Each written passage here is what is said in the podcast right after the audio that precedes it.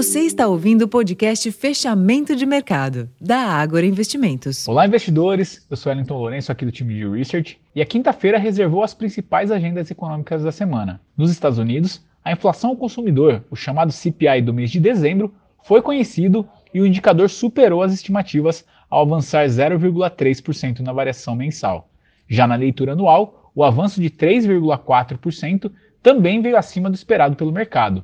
Desta forma, a sessão foi de volatilidade nos juros futuros norte-americanos, que refletiram também as falas de dirigentes do Fed que sinalizaram que ainda é cedo para pensar em corte de juros. Os discursos de hoje vão de encontro com a nossa percepção de que o ciclo de corte não deveria começar em março.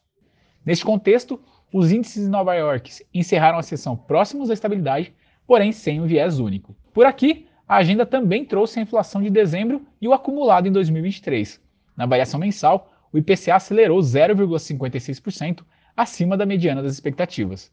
Com isso, a alta em 2023 encerrou em 4,62%, ficando abaixo do teto da meta pela primeira vez em três anos. A leitura do dado de inflação também trouxe volatilidade à curva futura de juros local, que ao final da sessão tinha queda em praticamente todos os vértices. Na bolsa, com auxílio de nomes ligados a commodities, o Ibovespa teve comportamento limitado, encerrando com leve queda de 0,15% aos 130.649 pontos e um giro financeiro de pouco mais de 20 bilhões de reais. Por fim, no câmbio, o dólar encerrou o dia com depreciação de 0,34% ante o real em R$ 4,88. Para esta noite, ainda é esperado os dados de inflação da China, com os dados tanto de, de inflação ao consumidor, chamado CPI, e inflação ao produtor, o PPI. Bom, pessoal, esses foram os destaques desta quinta-feira. Eu vou ficando por aqui, desejo a todos uma excelente noite e até a próxima.